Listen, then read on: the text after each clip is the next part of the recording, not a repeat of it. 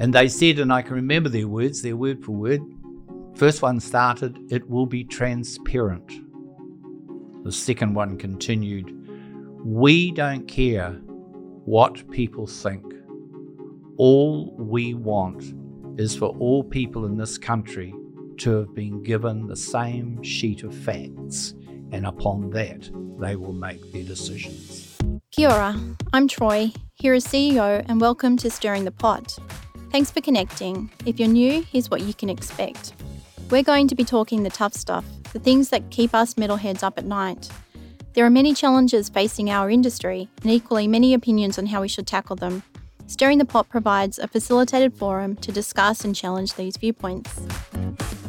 So let's get to the nuts and bolts of it. Today we're talking with Timoti Harris, Managing Director of Empowering Change. Timoti is on a mission to bring about transformation in people and organisations by unpacking the ins and outs of Te Tiriti o Waitangi and its implications in the workplace.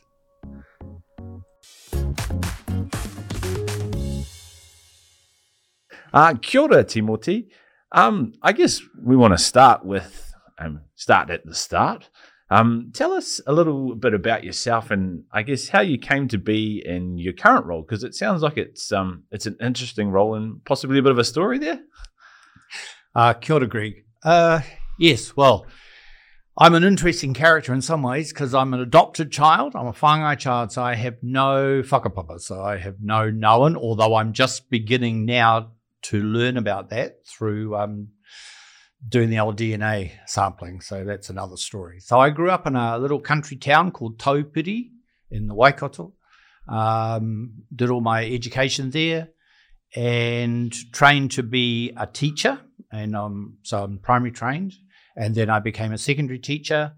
And from there, also went on to university to lecture and teacher training and eventually to Te Wānanga Aotearoa and also did teacher training there. And then um, after a other couple of stints in schools, I took over principalship of a secondary school. So, and how did I end up in this job? Well, about five, six years ago, because we have a large family, and we thought, uh, principal of a secondary school, we don't get much time to see them, and we've got uh, 24 grandchildren. We've got some great grandchildren as well, so we wanted to actually get to spend time with them. So, decided to retire which gave us just enough time to see the family and get back into this work around the treaty, which is something I've done for probably 35 years. Wow. So there's definitely a, uh, a very. a very strong education bent. Yes, uh, in our, I, I definitely, my my wife and I, we're both teachers, and five of our children are teachers, and three of their partners are teachers, and the first of our grandchildren is a teacher as well. So yeah, education is very much our profession. I, I have to ask: Is there any rules around uh, no talking shop at family, family gatherings, or does that get thrown out the window? Unfortunately, it gets thrown out the window. But the interesting thing we found in our family is for any person who has said, "I will never be a teacher," have become teachers. so don't don't say those cursed words. That. That's right. oh, that's fantastic. Well, I guess I mean you've mentioned uh, the treaty. Um, in in brief, can can you tell us what is uh, Te Tiriti o Waitangi, and from your perspective and in, the work that you're doing, how is it relevant today? What is Te Tiriti o Waitangi? Hmm.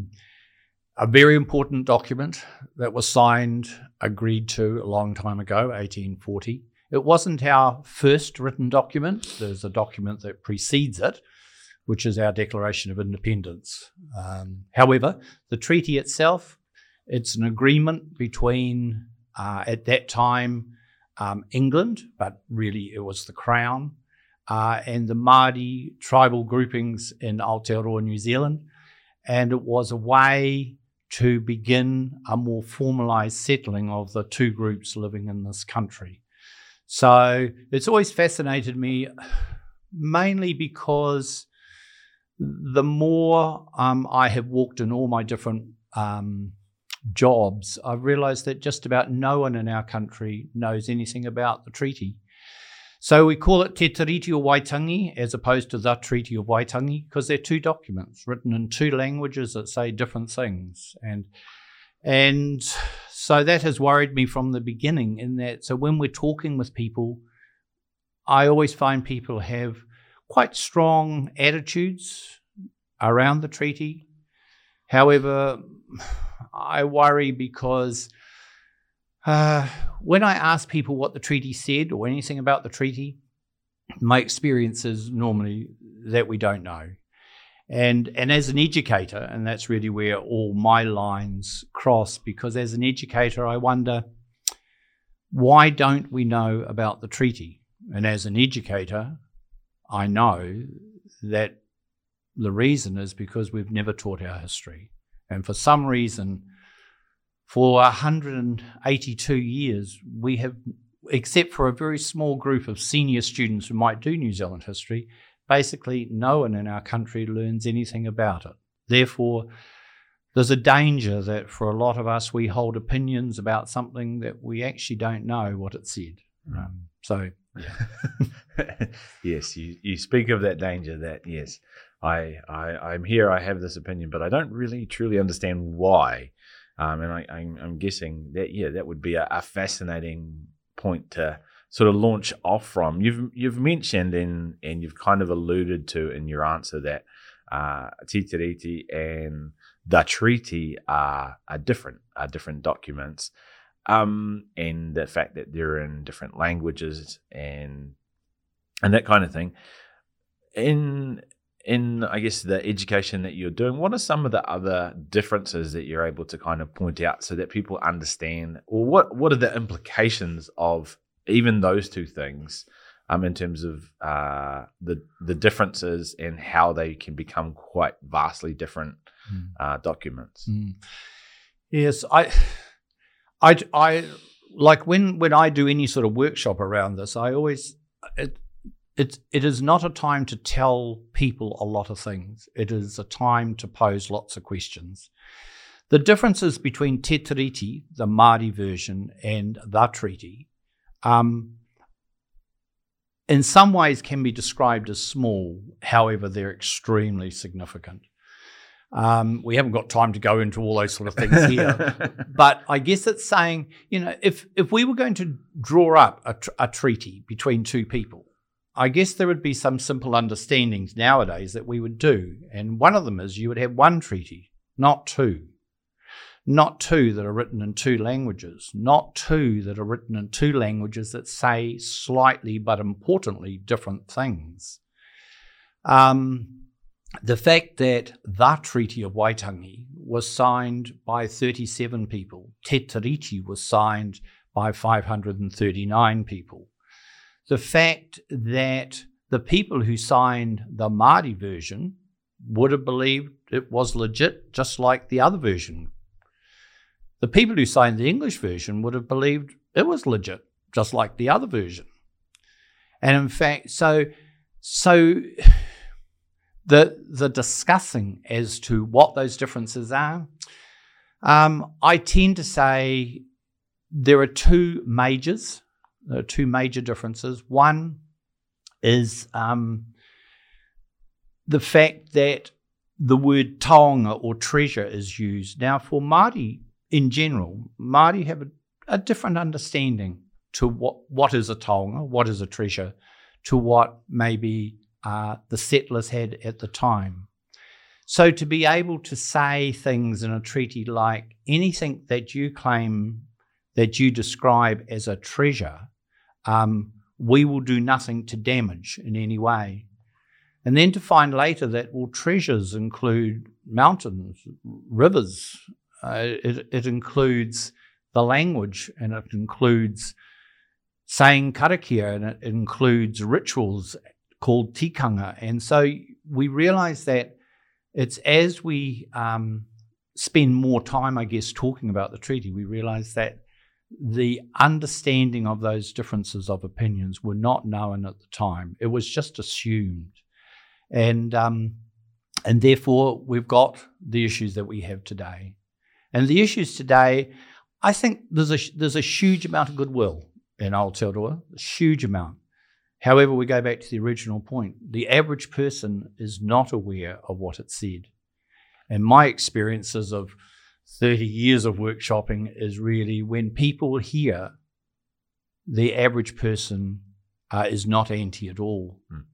most people ask the question, why is it that we didn't know this? Why is it that we've never been told?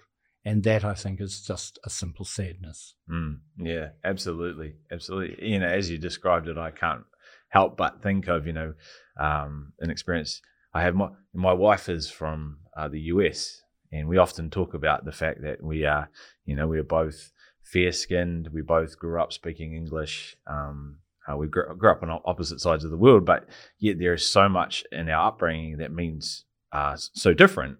And and you know even one of the things that we've actually sat down and done is we've sort of looked at a list of words and gone, well, what does that mean to you, and versus what does it mean to me?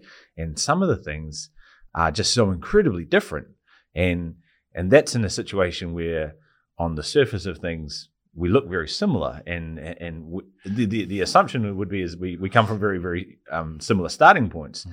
Heaven forbid that we come into a scenario whereby um, we're you know talking about literally worlds and universes apart in terms mm. of the Maori people mm. in Aotearoa and you know the settlers coming in.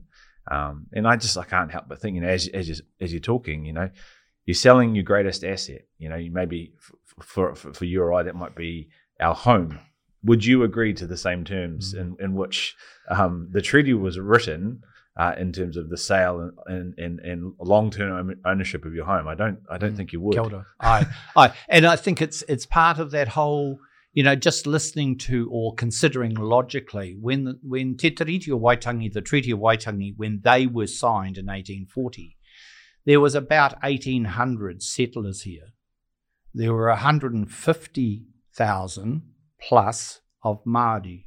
And I just, I guess I've always wondered that why would 150,000 people give everything to 1,800 people?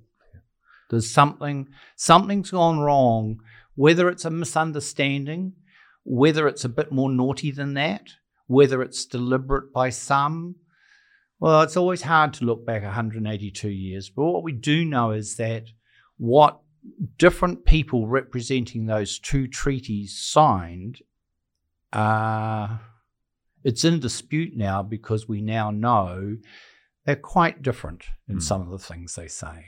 And I, I, can't help but think, you know, obviously there's a huge amount of complexity to the issue, but if nothing else, to be able to get to a starting point where you can, you know, like you say, simply acknowledge the difference and, and acknowledge the lack of knowledge then we can work on on what happens next. Yeah. But and, until that's in play, yeah. it's a very it's a very hard thing to do anything meaningful. Yeah, and I think there's probably also there's been a bit of a worry for me. I think is that when the Waitangi Tribunal was set up in 1985, that really has become the treaty by default. Like for for many Māori, they've had stories of the treaty for all time since mm. it was signed. But when when the treaty tribunal was set up, that's when we always hear it. So we hear it in the context of, oh, the treaty's about land.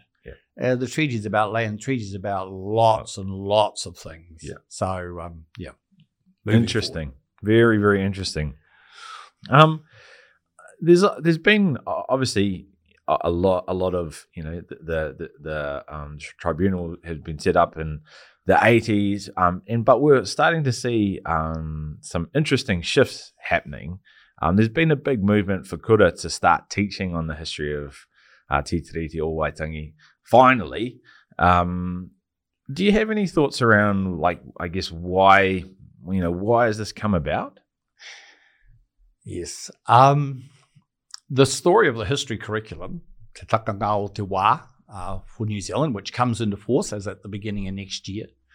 Uh, it all started in a, in, in a college that I happen to be principal of in 2014 in a, in a college called Otorohanga.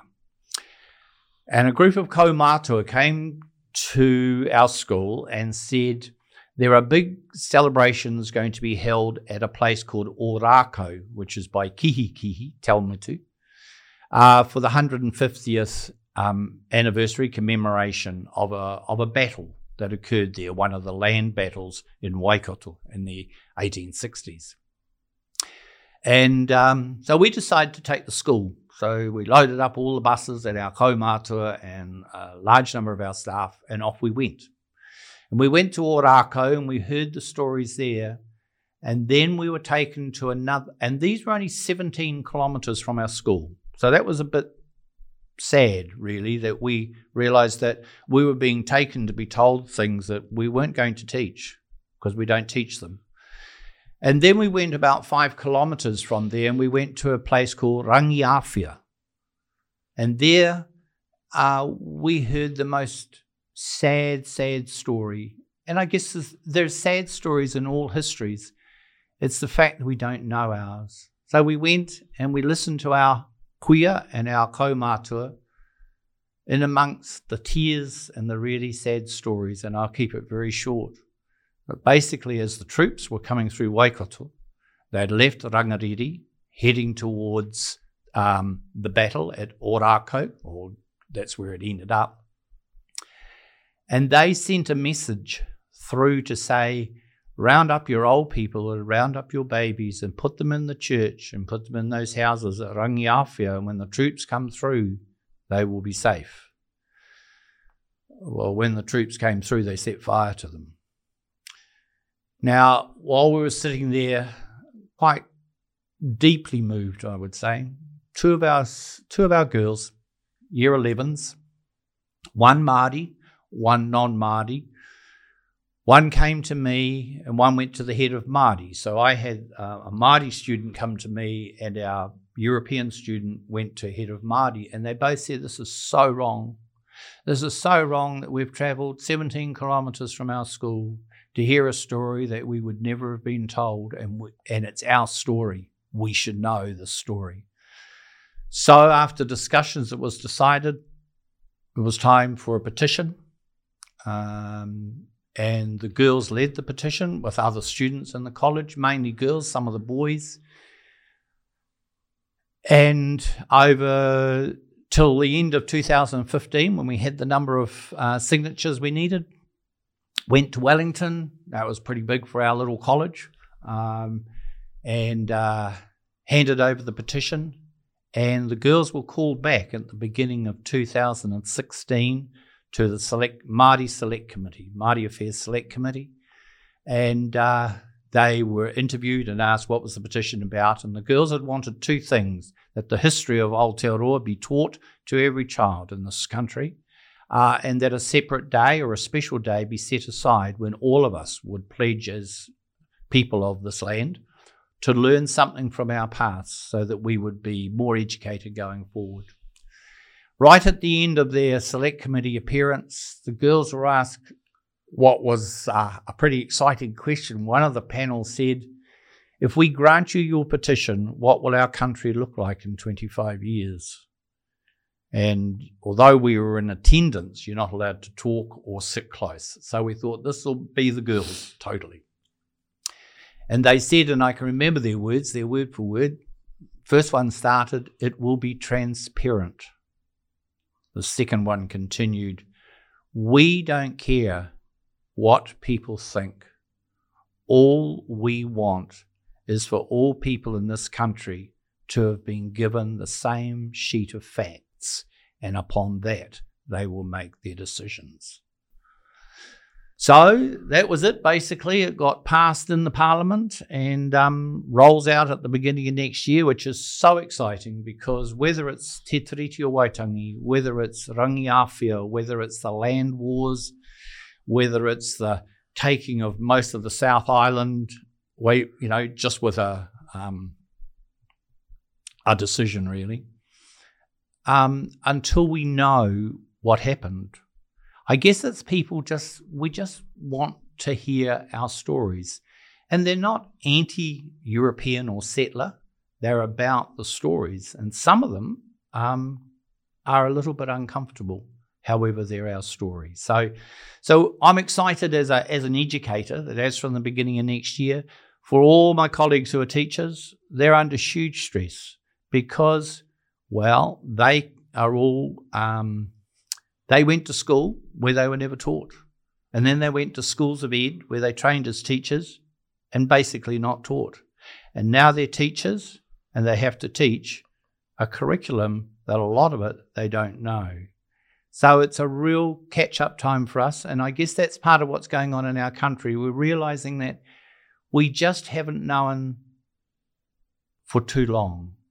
And what we haven't known has affected us because we're meant to be partners. That's what the treaty said. You know, I always say treaty, te tiriti, it had two signatories. It had a group called Māori, and they were named, and the other group was called Crown. So we, we need to know the stories, and hence the, the work on Yeah. Te Tiriti. Here we are. And I think, I mean, you've you've probably covered. Uh, um, I guess um, a bunch of uh, my, my my next few questions, but you know, you've you've you've in um in in recounting what those girls said, I think you've sort of covered away what what you might think, and it sa- certainly sounds what I I might think. Um, this means for future generations. I think there's a there's a beauty in the simplicity of that statement. Um, in that, you know, that's what it will mean. Um, and I guess what I'm also interested to know is is that what's been the and you you've alluded to it in that there's possibly a, a discomfort in the knowledge gap, but what are some of the other things that have um, kind of come your way in terms of feedback around this initiative and people's reactions to it? Well, as I say, uh, my my experiences, and I guess I meet um, a few thousand every year who are trying to go down these journeys. People are positive, however, people are frustrated too, because for most of us, if I if I ask the average person in New Zealand, can you name me some iwi? Can you tell me about tikanga Māori? Can you tell me about um, the waka when they first arrived in Aotearoa? It, most of us have to say, oh, I don't know a lot about that. And that's at one level, we can say, look, it's not really our fault. We were never taught it. And at, at, at one level, that is true. At the other level, it's going, yeah, but we were partners. That's what the treaty said. We would be partners. And I sort of, I guess that's where the sadness is in that when we agreed that we wouldn't um, damage or lessen um, taonga that was of a Māori world, I think, wow. In 1840, everyone here spoke Māori. All, all the missionaries, the first schools in New Zealand, all in Māori. All the settlers, they spoke Māori. We so there was a taonga, and you think, wow. In 1840, we all spoke Māori. By 1940 or 1950, it was recognised as in in big trouble, and it wasn't until the petition went in 1975 that suddenly taonga as a language it was recognised. We've got to do something. You know, we still look at I can I can still go in lots of places where our ability to even greet or our willingness, I'm not sure it could be either, to just greet a Māori person by using a Māori greeting. Um, I, so I don't I don't experience um, negativity. What I do experience is frustration and and a sense of awe of going, wow, there is so much that we don't know, and we need to know it because we're treaty partners. And I can't, I can't, ex- I, I, can't emphasize that enough. Really, I think we are all treaty partners by the fact that we're connected either to the Crown or connected to Māori. So we are a treaty partner. But I'm, I guess my journey has been. I'm really interested in us being active treaty partners, and that means that we can use a little bit of Māori, that we pronounce places correctly, that we know the stories, we know that, because those are our stories. I'm about to go off to um, um, Scotland and, and Wales and Ireland and England, and I just, all, all our research preparing for those is the stories, the language, the languages, the pronunciation, the histories, and you think, we can't just go there. We, we need to know some of that so we're going to understand it too. So, um, I mean, I'm incredibly optimistic for where, where we're going because lots and lots of people want to do lots and lots of work to learn. However, it's a time of setting the questions and for all of us then to find our own path. It's not a matter of saying, here are 10 things you need to know, know these and you'll be fine. It's going, do you feel okay about not having some of those knowledges? Do you feel okay about not knowing what the treaty said? And if the answer is no, I'd love to know what it says, then this is the time to start doing that work. All right. Well, I think it's it's about time we get into the really interesting part then. The real not that this isn't Hmm. interesting, but this is the this is this is this is the uh, obviously this is the educational context, the schooling system, and and there's a degree of okay, we can rationalize the meaning of history and and, and the need for education, and and and that part makes sense. But um, I'm really interested to get you to dive in for us into uh, workplace organizations and and I guess uh, obviously we're we're we're dealing with uh, correcting some of the knowledge gaps in an educational setting, but why why is it important for these workplace organizations to to go down a similar a similar path? It, as a personal opinion, I, I think it's just we're we're all of this country. We all are citizens of Aotearoa, New Zealand. Therefore, we all are connected through the treaty. However, the big part for me is I as as a principal, I would do this with my own staff, and that is I like going to any place in our country, particularly buildings, and I like just sitting there and, and um, First of all, I just take a little bit of time to listen and I think, can I hear anything in this building or in this room or in this meeting or can I hear anything from a Māori world? And then I try to look around the building. What do I see on the walls here that tell me I'm in Aotearoa, New Zealand? I've always said that about classrooms. If I go into a classroom, I, and if I can sit there, and I do do this, close my eyes, listen for five minutes, and I go, can I guarantee I'm in a learning space in Aotearoa? And that's based on what I hear. So if I'm hearing um, Māori being used, greetings being used, correct pronunciations, anything like that, I go, definitely this is not Sydney. Then I open my eyes and then I look at what's on the walls and ask the same thing.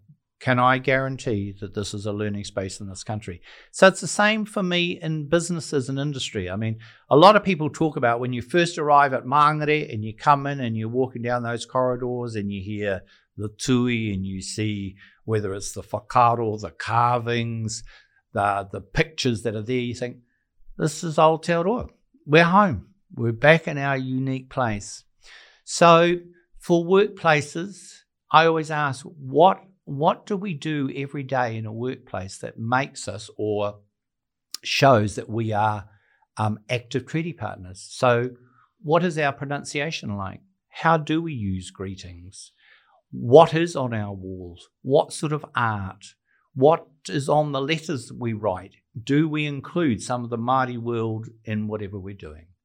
The Māori world is the world of Aotearoa. I think most of us know that when we're overseas, and you're walking down a street in some far off country, if you hear a waiata being played, you just immediately go, hey, that's from home, because it's distinctively unique of here. And I guess that's what the treaty said. The treaty said that all those taonga would be nurtured, would be looked after, would not be destroyed. So, back to the question of what will it look like in a business or a company or a school or anything is where is the Māori world? It's not saying a Māori world is better. It's, but it's also saying that it's not less. So go into supermarkets. Gee, we've got supermarkets now that, that have big headings on their walls in Māori language. You think, awesome. We've got shopping centres where my, and the, I guess the point is, it's not hurting at all. It's just normalising. And Māori world, well, you know, the bottom line is Māori world was here first. If Māori language, if the Māori world, for whatever reason, disappeared from Aotearoa, there's not one other place on planet Earth where it exists. Every other culture we have in this country belongs somewhere else. So, or, or has another home. Therefore, um, uh, yeah, my worry is, or my my commitment is to see more of a Māori world visible. Yeah, yeah, I, I like that idea of um, distinctly Aotearoa, you know, and I think that's a that's a great starting point for businesses. I'm, you know, I'm aware of, uh, you know, there's uh, the red ocean, blue ocean kind of uh, thinking paradigm, and it's it's going. Um, you know, even if we struggle to maybe go as far as um, almost devaluing uh, the Māori worldview in terms of oh I need it because it's a competitive advantage. But I think through the lens of that red ocean, blue ocean, I think in the in the world of business, if you're wanting to create that that ocean where you can exist and you get to dictate uh, to your uh, competitors, to your suppliers, to all of those people that you're working with, the blue ocean is in, is in having a stronger understanding of your uniquely Aotearoa proposition. Aye. Um, and yeah, obviously, this is a, a great way to do that. Um, we hear uh, a lot about unconscious bias or the hidden curriculum in the context of Te Tiriti.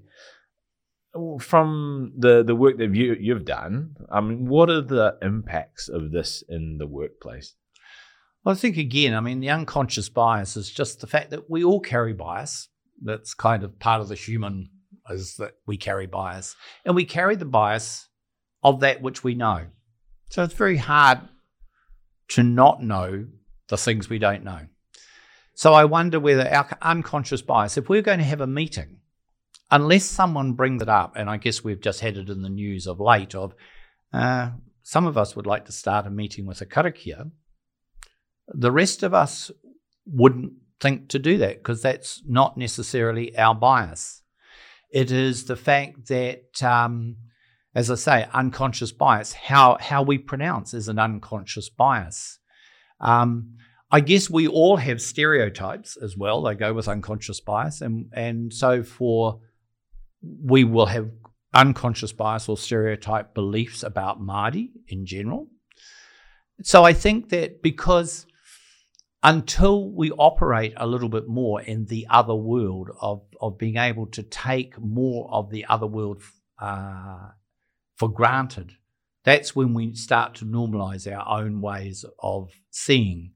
So, um, whether it is learning some of the tikanga, so ways that Māori do things, because, but it's not just for Māori, because if I look at other cultural groups or ethnicities in our country, um, I think we'd we would be well served by trying to learn a little bit about them. The uniqueness always for me is coming back. This is Māori a tangata whenua. They were the first here. And again, I reiterate, I don't believe it makes Māori any better. But Māori, I believe, have been made to be less in some circumstances. And we know already that uh, whether you want to look at health statistics, and this is where it gets all a little bit controversial, because if you look at health statistics, um, people incarcerated, educational pass rates, uh, uh, our illness rates, we could go on. Māori um, are represented in the lower groups. And that leaves the question, and it's one that I think we all, as Kiwis, I think we all need to. Why is that? And is that okay? I mean, last year they released the stats to show that cancer rates in women in New Zealand, if you're a Māori woman in this country and you get cancer, you're twice as likely to die. Now, we can go back to the treaty and go, well, that's, a, that, that's an issue within the treaty we need to talk about. Or even at, at a basic human level, for us to agree that one group is twice as likely to die of, of a certain condition, I think Kiwis, I think the average Kiwi will think about that and just go, there's something wrong somewhere. And I guess treaty workshops are all about saying, yeah, and some of it is quite historic and it's just gone on and on and on over a long time. The very fact that we're feeling now that Māori suddenly has a higher profile one of the most memorable things that a parent ever said to me at Otorohanga College was she came in, and this was not sort of going me, me, but she said, I've come to thank you, Timothy, because you've normalized being Māori. And mm. I thought, wow, that's a really, that's a profound comment. Mm. And, and it's, I don't know, it's a bit of a worrying to be able to have yourself normalized yeah. as the people who actually this is your only home so I think there's there's a lot of talking, and that's why it's a it's a slow it's a slow process. But I think It's just to find the questions. Mm. Because in the end, having the new question is what drives us. It's not finding the answer, because the answer I think is another question. so yeah, so so for me, uh, the whole thing of unconscious bias, we all have it. It's time to be looking at ourselves to say, what bias do I carry? What are the stereotypes I carry for a Māori world? Mm. Um, and then what's it based on? It's the same as if we are well aware that the treaty um, we have strong opinions on but do not know its contents. We've got to ask the question wow, what have I based my opinions on? How I feel, what did I base it on if I can't tell you what it says? And that's not pointing the finger at anyone, it's just saying this is a big issue Mm. that we've all got to do the pondering, have time to ponder. I I, lo- I love that idea that it's almost how do we uh, deconstruct our bias by zeroing in on that empathy uh, at a at a human level. You know, letting that be the thing that leads us, Mm. so that we can then sit in that discomfort and I guess begin to unpack and deconstruct our bias and why we're here. And, and I think if we can lead with that empathy and see the person, um, so much of this makes so much more sense because we have such a tendency to be blinded by those things when you know if uh, if I was to confront you know confront someone and say look uh, you, yeah I guess it's that idea that you know show some empathy be empathetic first and then we can deal with Mm. everything else that comes Mm, kind of mm. comes after it Yeah, because I guess I like as, as a as a teacher, I'm well aware that you know for a long time we hardly ever told a story that came from a Māori world, and I always I would argue we should know as much about um, our kings, the Māori kings and queens, as we should of famous people elsewhere in the world. I often ask my groups when we're together. I said, if if if I went out into the car park and and I found um, 10 70 year old European men, and one of them was King Charles, and I brought them all in, just walked them through the room and out the other door, I bet everyone in the room would go, That's King Charles. If I went out into the car park again and uh, amongst the 10 Māori men that are standing out there in their 60s, and I walked them through, and one of them was Tuheitia, Te Kingi Māori, would any of us go, Oh, that's the Māori king? And so that for me, that's part of the treaty, which said, hey, we said if it's a taonga, if it's something special in a Māori world, we would do we would not do anything to damage. So I'm thinking there's lots of things in a Māori world that we don't know. And it's not because we don't care or are not interested. We don't know. And how how do we start that? The beautiful thing is our young ones. You, you go into any kura, any school now, and those kids, their pronunciation's beautiful. They know heaps of waiata. They've gone on trips. They've been to sacred mountains, and you think, yeah, that's awesome. Mm. That's cool because that's the future. But a lot of us got caught in the middle, and we're the ones who are expected to know, and uh, but we weren't taught, and we're the ones who the kids are going, "Hey, Dad, that's not how you say that." And that's part of the new world. So we're getting there. It's changing, but um, yeah, I just all I feel for our group, if you like, Yeah. the group that are now in the workforce and are being expected to deliver now on treaty things when the average person's going, I don't even know what it means. growth growth is inherently uncomfortable and i think that that's possibly what we're what we're experiencing absolutely. um there are obviously many who might feel that uh, brings an unfair advantage to Māori over non-Māori. What I mean, what's your instinctive response to that? Oh, I think my instinctive is saying, let's go to 1840 when we signed it. So Māori language was spoken by everyone. That just about all the land in Aotearoa was owned by Māori. That Māori ways of being and everything were the ways of being. And we look to now and we go, um, um, 6% of our Māori youth are in Māori medium schools. That's all we are saying that um, the land, well, you can, I mean, again, we could talk for hours about treaty settlements, but realizing that, like, how how do you redress the fact that Te Waipounamu, the South Island, was just taken? the whole lot, just taken. So then when they, when Ngāi Tahu, for example, don't really want to talk about iwi, but when they get a treaty settlement um, of 170 million with bits of land and, and other things and whatever, and you think, really?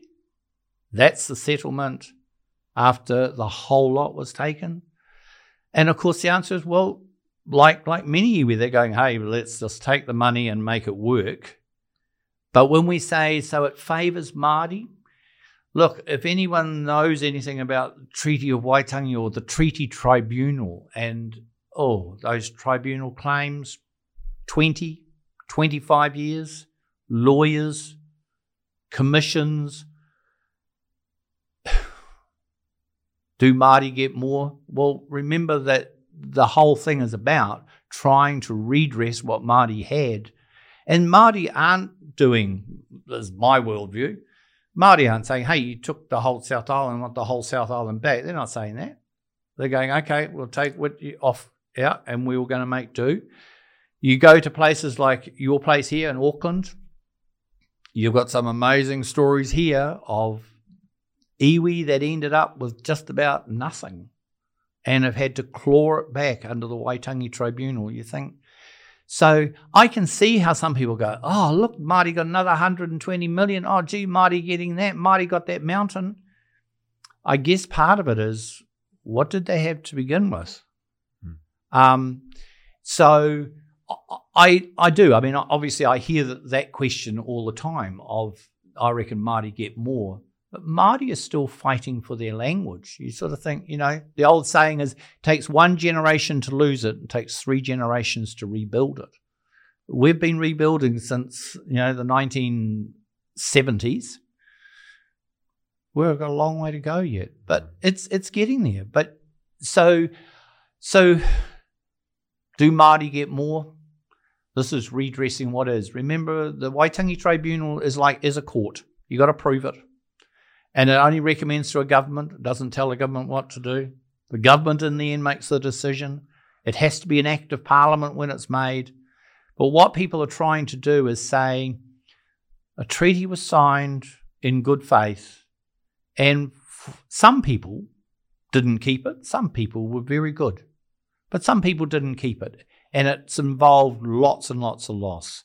When we think of peoples who lost hundreds of thousands of acres of land just taken, and in that land was also their marae, their urupa, their cemeteries, their way of life, their food, it was just taken. So I guess we could debate those ones, you know, forever and ever. And that's why I say that any session on the treaty is about just laying all the stuff out on table so we can see it and then trying to find our way through it. Um, I, I very much doubt we will ever get total agreement. Of course, we won't. However, the treaty was signed in good faith. Uh, we've now reached a stage where there's a lot more open talking. And as these settlements roll out, um, then more and more people are becoming aware.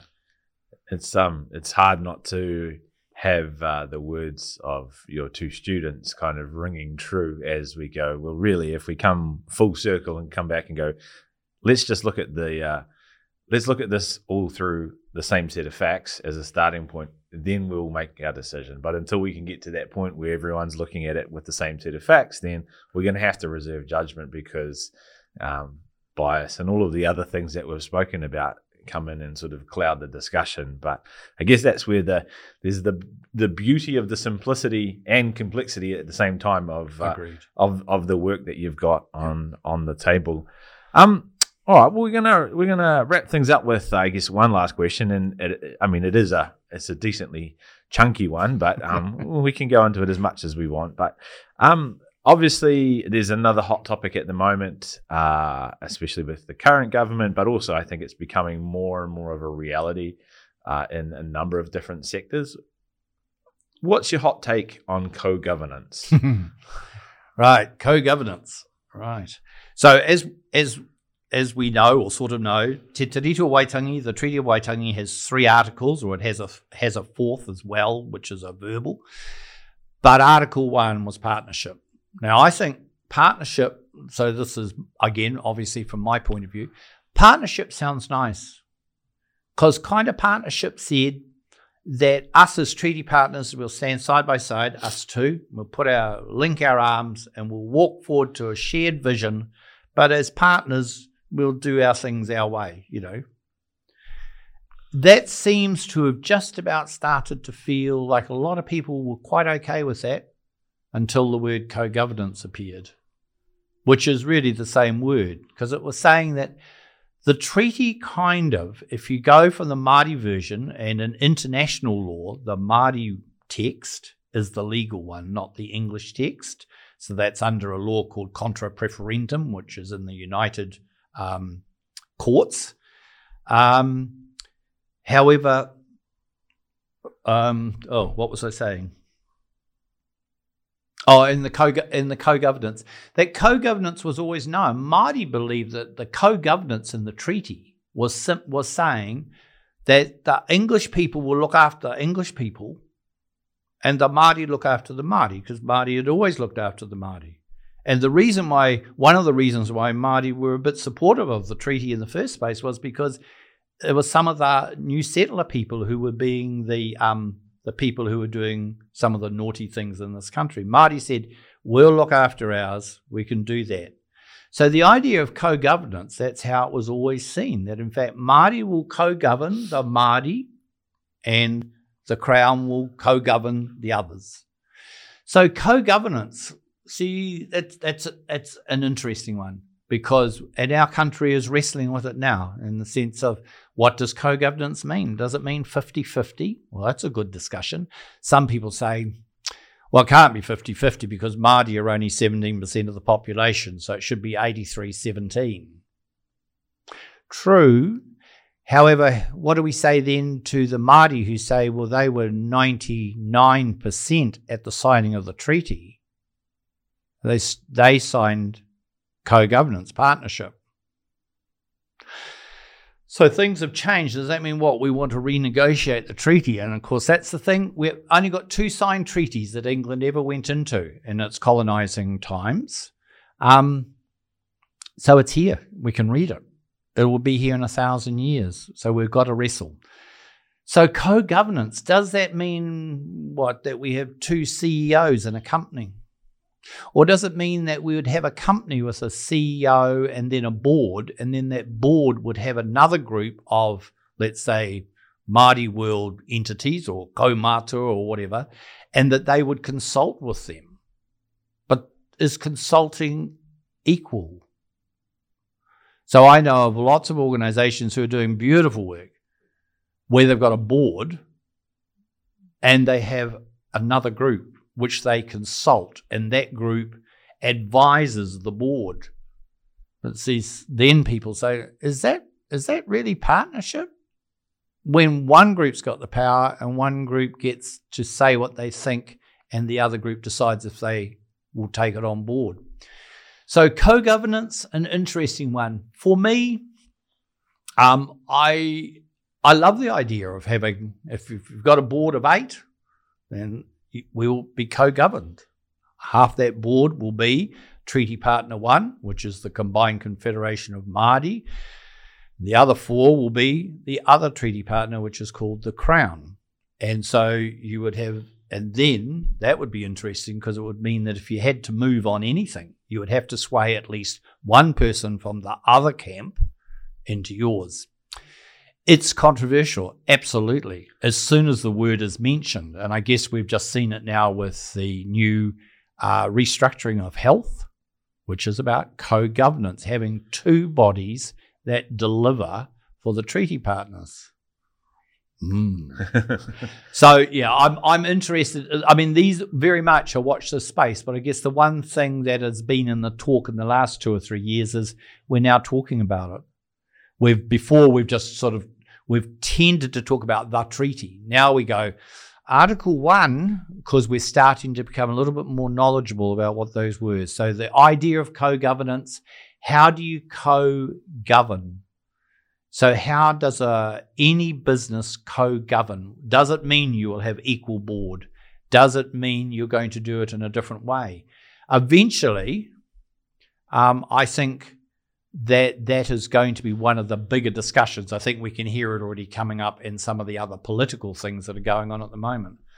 Um, so co-governance, uh, I think it's watch this space. Uh, my personal view is I just think I think it's awesome. We're finally talking. We've kind of moved for probably 160, 150 years after the treaty. We just didn't talk about it. Mm. We now are, and I think we recognize the pain. And the pain is not because there are baddies and goodies. The pain is because we're really talking now. And these are huge discussions. And I always think, wow, this will be healthy because if New Zealand ever decides to go down republicanism, if 20 years, 40 years, whatever, who? Then the treaty will be back again because the question will be that was the founding document. So, where does that fit in a constitution for our country? So we have in, in our businesses and schools and whatever, we all say, you know, we adhere to the principles of the Treaty of Waitangi. We adhere to the principles of Te Tiriti o Waitangi. And I always think, wow, listen to what we're saying. We adhere to the principles. Most of us are not sure what they are, but we're saying we adhere to them. A lot of us have them in our job descriptions. A lot of us have them in our appraisal units that we are going to show, demonstrate, recite, whatever. So maybe we've only reached a stage, and maybe that's what's going on for business. Certainly, the the work I'm doing in the business world at the moment, I'm because pe- people are realizing that all these words are appearing around us, and we're saying, well, we probably need to know roughly what they mean and what that does mean for me as well. So I think changing times, I think it's good. I think finally we as a nation will be able to wrestle, and we're going to wrestle. But I think that we, it's going to be uncomfortable at times because we have to ask questions now and create silence. We no longer ask the question and then fill in the answer after five seconds because they're not ours now. So I sort of know for me, I have to try to be an active treaty partner every day. That's my pledge. Do things that show I'm actively trying to make it work.